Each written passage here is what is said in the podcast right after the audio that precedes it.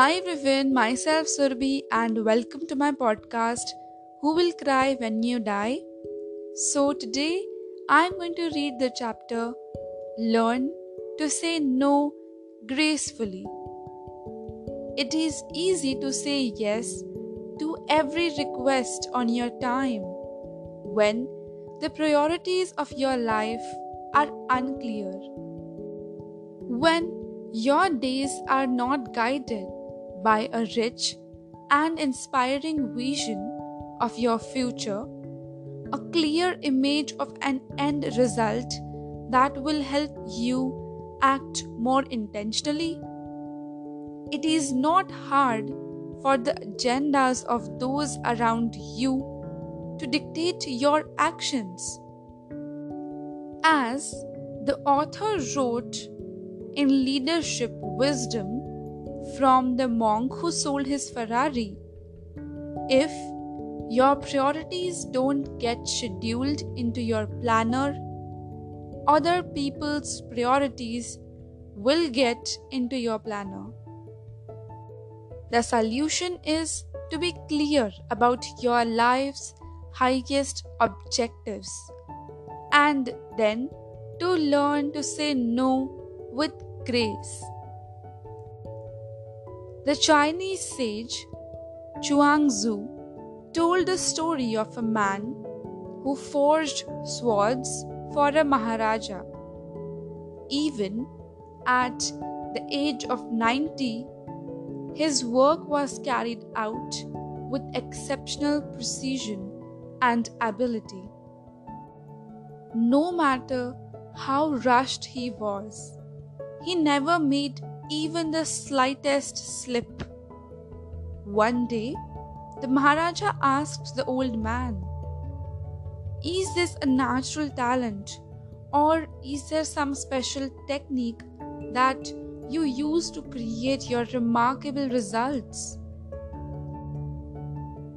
It is the concentration of the essentials, replied the sword crafter. I took to forging swords when I was 21 years old. I did not care about anything else if it was not a sword. I did not look at it or pay any attention to it.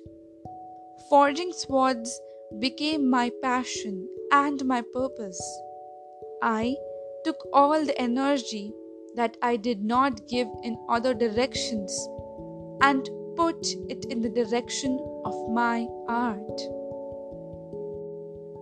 The most effective people concentrate on their areas of excellence, that is, on the things they do best and on those high impact activities that will advance their life work in being so consumed by the important things, they find it easy to say no to the less than worthy distractions that clamor for their attention. Michael Jordan, the best basketball player in the game's history, did not negotiate his contracts, design his uniforms, and prepare his travel schedules. He focused his time and energy on what he did best playing basketball and delegated everything else to his handlers. Jazz great Louis Armstrong did not spend his time selling tickets to his shows and setting up chairs for the audience. He concentrated on his point of brilliance, playing the trumpet.